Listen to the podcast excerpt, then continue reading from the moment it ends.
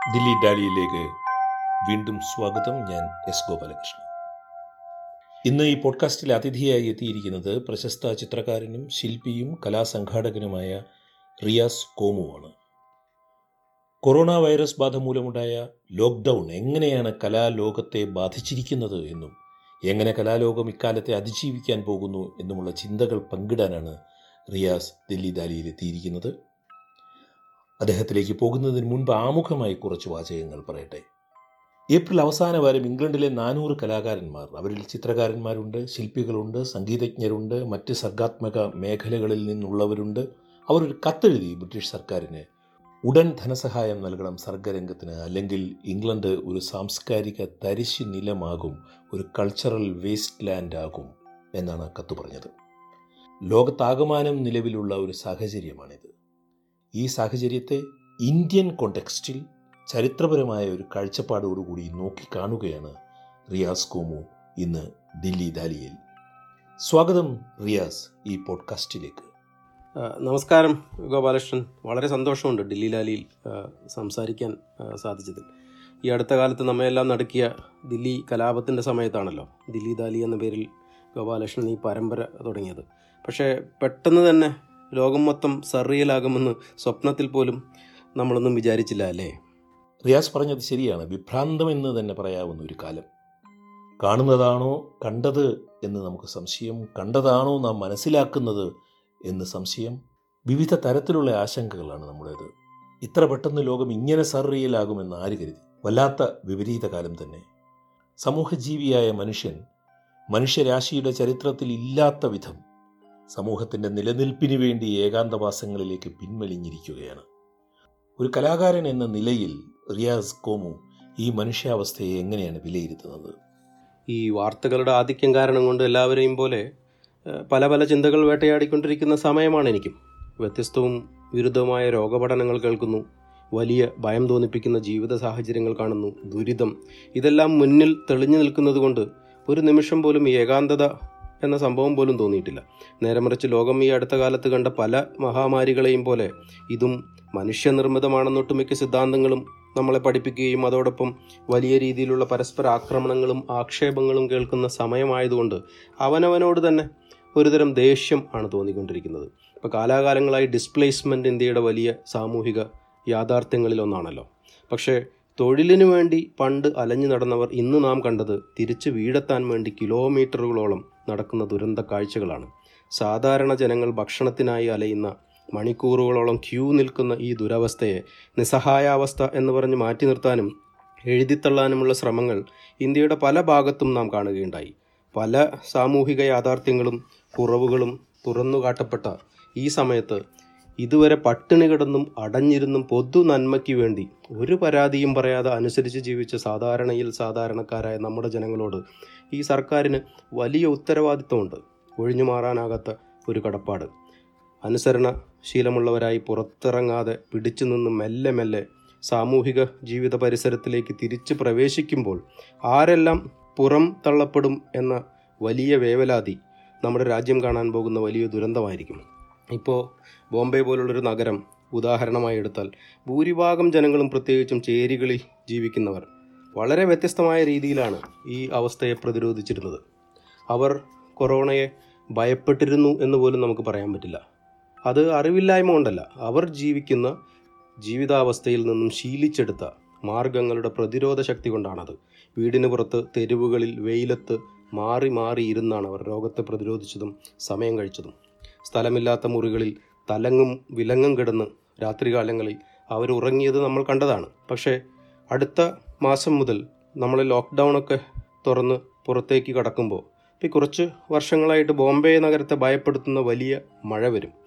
സാധാരണഗതിയിൽ മനുഷ്യന്റെ പ്രതിരോധ ശക്തി കുറയുന്ന ഒരു സമയമാണത്. ഇപ്പോൾ ഈ ജോലിയൊക്കെ നഷ്ടപ്പെട്ട് ധാരാളം ആളുകൾ ഉള്ള ഈ അവസ്ഥയിൽ എന്തായിരിക്കും സ്ഥിതി എന്ന് ചിന്തിക്കാൻ പോലും നമുക്ക് സാധിക്കുന്നില്ല. റിയാസ് പറഞ്ഞത് എത്ര ശരിയാണ്? ഇന്ത്യയുടെ സമീപകാലത്തിൽ ഒരിക്കലും ഇല്ലാത്ത വിധം ജനങ്ങൾ എത്ര അനുസരണയോടുകൂടി ഈ ലോക്ക്ഡൗണിനോട് സഹകരിക്കുകയാണ്. എല്ലാ കഷ്ടപ്പാടുകളും സഹിച്ച്. മഴക്കാലം അടുത്ത ദുരിതം കൊണ്ടുവരും മുമ്പേ കോവിഡ് വഴി മാറുമെന്ന് നമുക്ക് പ്രത്യാശിക്കാം. റിയാസ് എന്റെ അടുത്ത ചോദ്യം മനുഷ്യാവസ്ഥകളോട് ഇടകലർന്ന് കിടക്കുന്നതാണ് റിയാസിന് കലയും കലാസംബന്ധിയായ പൊതുജീവിതവും എന്നെനിക്കറിയാം. ഈ പശ്ചാത്തലത്തിലാണ് ഞാൻ ചോദിക്കുന്നത് ഇന്ത്യൻ കലാരംഗം ഈ രോഗവ്യാപനത്തിന് മുൻപ് ഏതവസ്ഥയിലായിരുന്നു? അത് നേരിടുന്ന പ്രധാന വെല്ലുവിളികൾ എന്തൊക്കെയായിരുന്നു രോഗവ്യാപനത്തിന് മുമ്പ് എന്ന പ്രയോഗം ഇന്ത്യൻ ചിത്രകലയുടെ ചരിത്രവുമായി ബന്ധപ്പെടുത്തി ചിന്തിക്കുന്നത് വളരെ നന്നായിരിക്കും. കാരണങ്ങൾ കുറച്ചുകൂടെ സമകാലീനമാണല്ലോ. ഭാവിയിൽ ജനങ്ങളെ അകറ്റി നിർത്തുന്ന അതുപോലെ സമൂഹത്തെ മൊത്തമായി അടച്ചിടുന്ന രോഗങ്ങൾ വരുമെന്ന് അംബേദ്കറെ പോലെ തന്നെ ഇന്ത്യയുടെ ആദ്യ പ്രധാനമന്ത്രിയായിരുന്ന നെഹ്റുവും ഭയപ്പെട്ടിരുന്നു. ഇപ്പോൾ രാജ്യ നിർമ്മിതിക്ക് വേണ്ടിയും ജനങ്ങളെ അടുപ്പിക്കാനും വെറുപ്പിന്റെ രോഗം വരാതിരിക്കാനും കലാസാംസ്കാരിക പ്രവർത്തനത്തിലൂടെ സാധിക്കുമെന്ന് വളരെ അടുത്തറിഞ്ഞ വ്യക്തിയാണല്ലോ നെഹ്റു. അതിന്റെ ആദ്യ ഉദാഹരണമാണ് ലോകം കണ്ട ഏറ്റവും നല്ല ഇന്ത്യൻ കോൺസ്റ്റിറ്റ്യൂഷനിലെ ഏറ്റവും ആദ്യമുണ്ടായ കൺസെപ്ഷൽ ആർട്ട് പ്രൊജക്റ്റ് എന്ന് വിളിക്കാവുന്ന ഭരണഘടനയിലെ കല. ഇപ്പം നന്ദലാൽ ബോസിനെയും കാലിഗ്രഫറായിരുന്ന പ്രേം ബിഹാരി നാരായൺ റായ്സാദയെയും ആ ജോലി ഏൽപ്പിക്കുമ്പോൾ നെഹ്റുവിന് അറിയാമായിരുന്നു ഭരണഘടനയിലെ കല നമ്മുടെ നിയമനിർമ്മിതിയെ കുറച്ചുകൂടെ ഭംഗിയാക്കുമെന്ന്. ചില ചരിത്രകാരന്മാരുടെ ഇടയിൽ മറ്റു പ്രധാന ചരിത്ര സംഭവങ്ങളുടെ ഒരു അഭാവം ഇതിലുണ്ട് എന്ന വിമർശനം നിലനിൽക്കുമ്പോഴും ഭരണഘടനയിലെ വേദകാലം മുതൽ വ്യാധികാലം വരെ എത്തി നിൽക്കുന്ന ചിത്രങ്ങൾ ഒരു വലിയ ചരിത്രബോധം നമുക്ക് തരുന്നുണ്ട്. അതിലെ പ്രധാനപ്പെട്ട ഒരു രചന വളരെ ശ്രദ്ധേയമാണ്. വർഗീയ കലാപം മൂലം ജനങ്ങൾ മരിച്ചു വീണുകൊണ്ടിരിക്കുന്ന നവഖാലിയിൽ ഗാന്ധി ജനങ്ങളുമായിട്ട് സന്ധി സംഭാഷണം നടത്തുന്നതാണത്. നേതൃത്വങ്ങൾ എന്ത് ചെയ്യണം എന്ന് നമ്മെ പഠിപ്പിക്കുകയും ഓർമ്മിപ്പിക്കുകയും അത് ചെയ്യുന്നു. ആ ഭരണഘടനയ്ക്കാണ് ഇപ്പോൾ രോഗം ബാധിച്ചിരിക്കുന്നത്. നെഹ്റുവിന്റെ കാലത്ത് തന്നെയാണ് ഇന്ത്യയുടെ ബഹുസ്വരത ഊട്ടിയുറപ്പിക്കാൻ കലാസാംസ്കാരിക പ്രവർത്തനങ്ങൾക്ക് ആക്കം കൂട്ടാനും അക്കാദമികൾ തുടങ്ങുന്നത്. പ്രധാനമന്ത്രിയായിരുന്ന നെഹ്റു ആയിരുന്നു ആദ്യത്തെ സാഹിത്യ അക്കാദമിയുടെ ചെയർപേഴ്സൺ. ചെറിയ കാര്യമൊന്നുമല്ല അത്. അതേ ശക്തിയോടുകൂടി തന്നെയാണ് ലളിതകല അക്കാദമികളും ആരംഭിച്ചത്. അതും ഇപ്പോൾ രോഗബാധയിലാണ്. നമ്മുടെ മുൻകാല നേതൃത്വങ്ങൾ വ്യക്തികളുടെ അറിവിനെ രാഷ്ട്രീയ ചേരിതിരിവുകളില്ലാതെ എങ്ങനെയാണ് ഭംഗിയായി നിലനിർത്തിയിരുന്നത് എന്നതിനെക്കുറിച്ച് എന്റെ വളരെ അടുത്ത സുഹൃത്ത് കുറച്ച് നാളുകൾക്ക് മുമ്പ് പറഞ്ഞൊരു ചരിത്രം പറയാം. ഇന്ത്യയുടെ കോൺസ്റ്റിറ്റ്യൂഷനും റിപ്പബ്ലിക് ദിനവും ആഘോഷിക്കാൻ ആദ്യ ചടങ്ങിന് ആയിരത്തി തൊള്ളായിരത്തി അമ്പതിൽ നെഹ്റു ആലോചിച്ചു കൊണ്ടിരിക്കുന്ന സമയം. ഘോഷയാത്ര ഇന്ത്യയുടെ ബഹുസ്വരത പ്രകടിപ്പിക്കുന്നതാകണമെന്ന് നെഹ്റുവിന് വലിയ വാശിയുണ്ടായിരുന്നു. നർത്തകിയും ബഹുമുഖ പ്രതിമയും ആയിരുന്ന പിന്നീട് അമ്പതുകളിൽ സംഗീത നാടക അക്കാദമിയുടെ ചെയർപേഴ്സണായി വന്ന നിർമ്മല ജോഷിയെയാണ് നെഹ്റു ആ ജോലി ഏൽപ്പിക്കുന്നത്. വളരെ ചിലവ് കുറച്ച് ഇന്ത്യയുടെ വിവിധ ഭാഗങ്ങളിൽ നിന്നുള്ള സാംസ്കാരിക പ്രവർത്തകരെ അണിനിരത്തി ആദ്യത്തെ റിപ്പബ്ലിക് ദിനം ഇന്ത്യ ആഘോഷിച്ചു. ചടങ്ങ് കഴിഞ്ഞതിന് ശേഷം നിർമ്മല ജോഷിയോട് നെഹ്റു ചോദിക്കുന്നുണ്ട് പി. സി. ജോഷിയുടെ ആരോഗ്യമൊക്കെ എങ്ങനെ? എന്താണിപ്പോൾ അദ്ദേഹം ചെയ്തുകൊണ്ടിരിക്കുന്നത്? എന്ന്. പി സി ജോഷിയുടെ ചെറുമകളായിരുന്ന നിർമ്മല ജോഷിയെ ഈ ദൗത്യം ഏൽപ്പിച്ചാൽ ആയിരത്തി തൊള്ളായിരത്തി നാൽപ്പത്തി ഒമ്പതിൽ കമ്മ്യൂണിസ്റ്റ് പാർട്ടിയുടെ സെക്രട്ടറി സ്ഥാനത്ത് നിന്ന് പുറത്ത് നിർത്തിയിരിക്കുകയായിരുന്ന പി സി ജോഷിക്ക് സമയമുള്ളതുകൊണ്ടും അവരുമായി ബന്ധപ്പെട്ട് കലാമേഖലയിൽ അദ്ദേഹത്തിന്റെ അടുപ്പവും അറിവും പ്രയോജനപ്പെടുത്തി ഘോഷയാത്ര വളരെ ഗംഭീരമാക്കുമെന്ന് നെഹ്റുവിന് ദീർഘവീക്ഷണം ഉണ്ടായിരുന്നു ഇപ്പോൾ ഇന്ത്യയുടെ കോൺസ്റ്റിറ്റ്യൂഷൻ ആഘോഷിക്കുന്ന ആദ്യത്തെ റിപ്പബ്ലിക് ഡേ ചടങ്ങിന്റെ ചരിത്രത്തിന് അങ്ങനെ ഒരു പി സി ജോഷിയുടെ കലയുമായുള്ള അറിവിന്റെ മഹത്വമുണ്ട്. പിന്നീട് ഇത്തരം അറിവിന്റെ ഐക്യം നാം മറ്റു പല വിദ്യാഭ്യാസ സ്ഥാപനങ്ങളുടെ ചരിത്രത്തിൽ നാം കണ്ടു. ഈ ശക്തിയിൽ തന്നെയാണ് നമ്മുടെ കലാകാരന്മാരുണ്ടായതും എഴുത്തുകാരുണ്ടായതും. ഇത്തരം ഓർമ്മകൾ സംരക്ഷിക്കാൻ ശ്രമിക്കുന്ന കലാസാംസ്കാരിക മേഖല കുറച്ചു നാളായിട്ട് രോഗബാധയിലാണ്. കലാസ്വാതന്ത്ര്യത്തെക്കുറിച്ചുള്ള പ്രതീക്ഷകൾ കുറഞ്ഞുപോയിക്കൊണ്ടിരിക്കുന്നു. അതിനിടയിലേക്കാണ് മത ജാതി രാഷ്ട്രീയ സാമ്പത്തിക ചേരിതിരിവുകൾ മാറ്റി നിർത്തിയില്ലെങ്കിൽ മുന്നോട്ടുള്ള യാത്ര ബുദ്ധിമുട്ടാകുമെന്ന് ഈ രോഗം നമ്മളെ പഠിപ്പിച്ചുകൊണ്ടിരിക്കുന്നത്.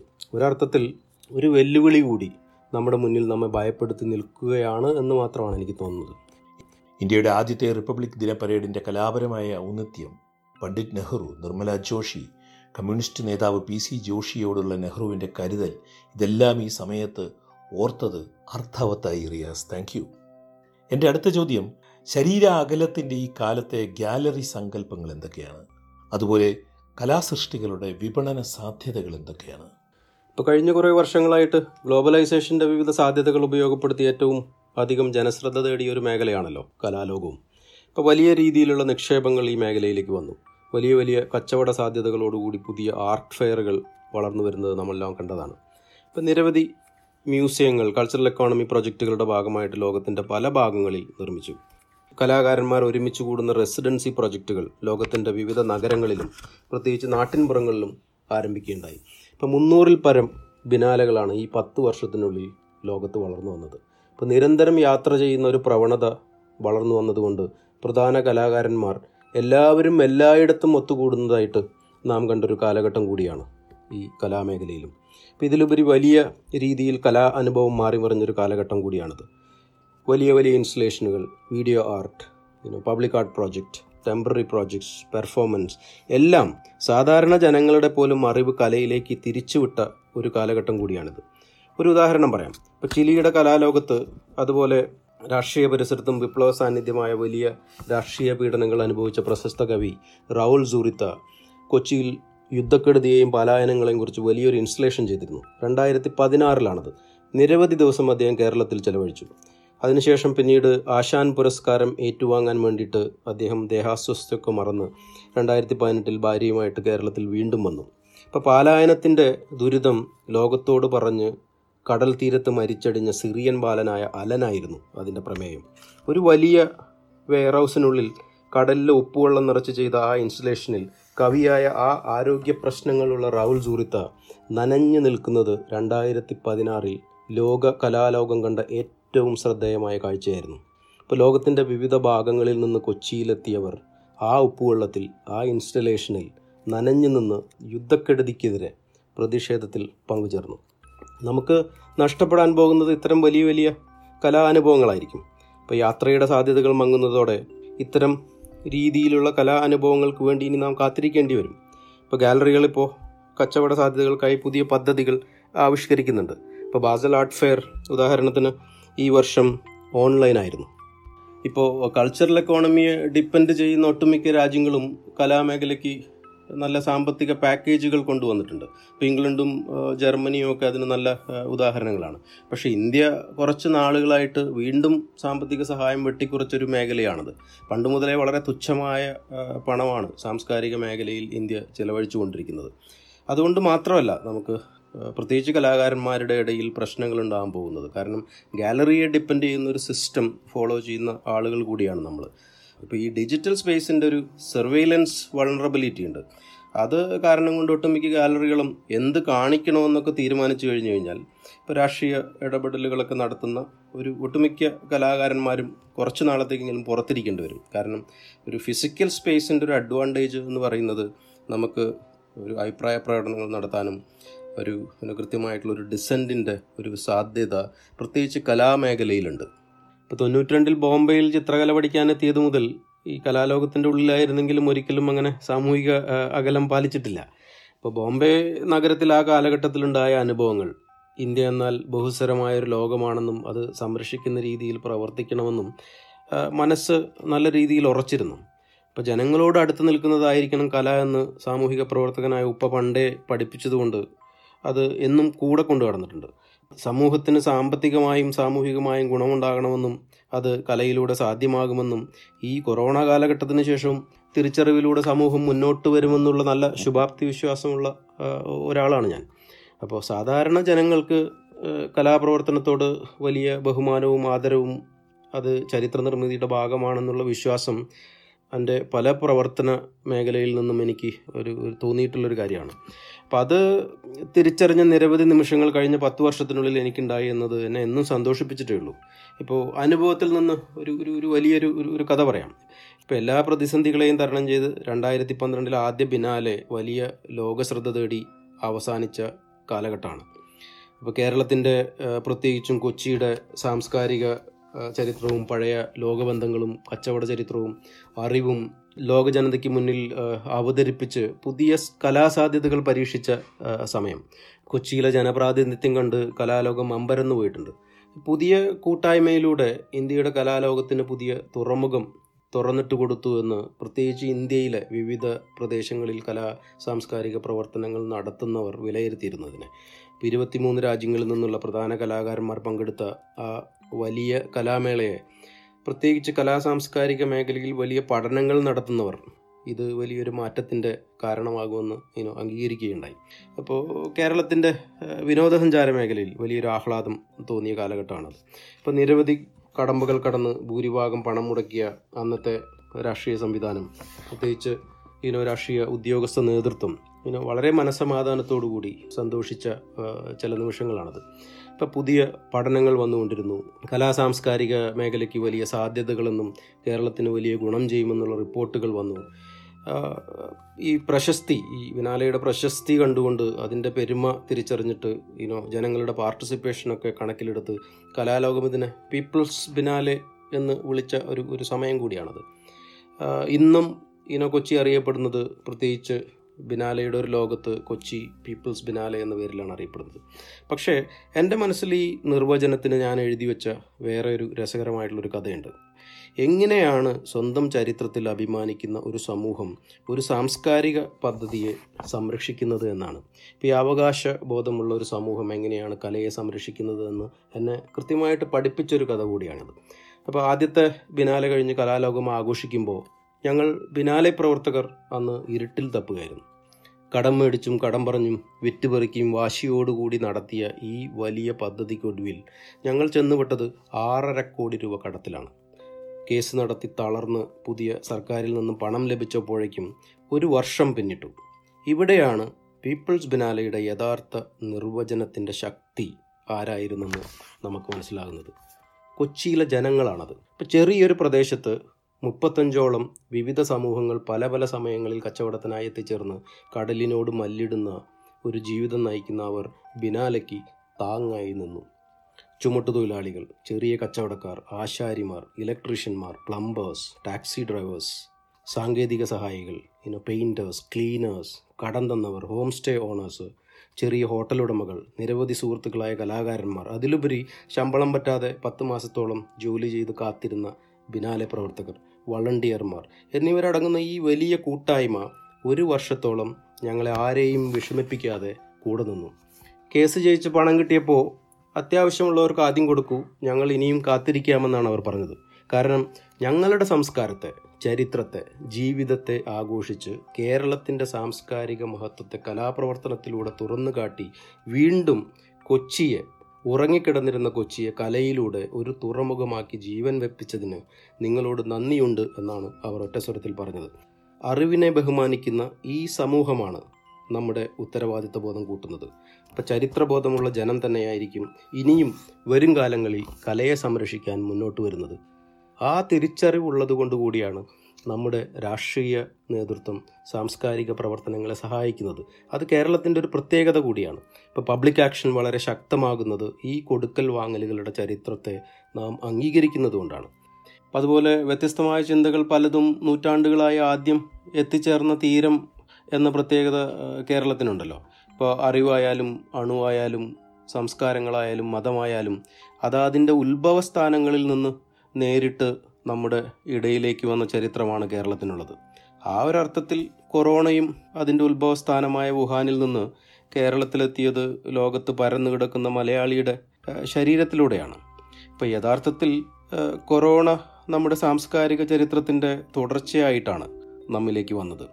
അതുകൊണ്ടാണ് ആദ്യമേ ശ്രദ്ധിക്കാനും തയ്യാറെടുക്കാനും കൃത്യമായി പഠിക്കാനും തിരിച്ചറിഞ്ഞ് ഒരുമിച്ച് നിന്ന് പ്രതിരോധിക്കാനും പരാജയപ്പെടുത്താനും നമ്മുടെ സമൂഹത്തിന് സാധിച്ചുകൊണ്ടിരിക്കുന്നത്. ഒരർത്ഥത്തിൽ ഒരു അറിവിന്റെ വലിയൊരു വിജയമാണിത്. ഒന്നാം കൊച്ചി ബിനാലയുടെ വിജയത്തിന് കൊച്ചിയിലെ സാധാരണ ജനങ്ങളുടെ ചരിത്ര ബോധ്യം നൽകിയ പങ്കിനെക്കുറിച്ചും അത്തരം പൊതുബോധം തന്നെ കൊറോണ കാലത്തെ അതിജീവിക്കുവാനും കേരള സമൂഹത്തെ പ്രാപ്തമാക്കുന്നു എന്നും റിയാസ് പറഞ്ഞത് വളരെ ശരിയാണ്. റിയാസിന്റെ ഒരു ശുഭാപ്തി വിശ്വാസമാണ് ഇതൊക്കെ കാണിക്കുന്നത് എന്നെനിക്ക് തോന്നുന്നു. താങ്ക് യു റിയാസ് കോമു ഈ വിപരീത കാലത്തെ കലാരംഗത്തെക്കുറിച്ച് വിശദമായി ഈ മലയാളം പോഡ്കാസ്റ്റിൽ സംസാരിച്ചതിന് ദില്ലി ദാലിയുടെ ഓരോ ശ്രോതാവിന്റെയും പേരിൽ ഞാൻ നന്ദി പറയുകയാണ്. താങ്ക് യു ഇത്ര നേരം സംസാരിക്കാൻ സാധിച്ചതിൽ വളരെ സന്തോഷമുണ്ട്. ലോകത്തെല്ലാമുള്ള നല്ല നേതൃത്വങ്ങളോടും ആരോഗ്യ പ്രവർത്തകരോടും തോന്നുന്ന സ്നേഹവും ബഹുമാനവും കടപ്പാടും കൂടെ ഇവിടെ രേഖപ്പെടുത്തുന്നു. നന്ദി ഗോപാലകൃഷ്ണൻ. ഇതോടുകൂടി ദിലീദ് അലിയുടെ ഈ ലക്കം അവസാനിക്കുകയാണ്. വീണ്ടും കേൾക്കും വരെ സ്നേഹപൂർവം ഞാൻ എസ് ഗോപാലകൃഷ്ണൻ.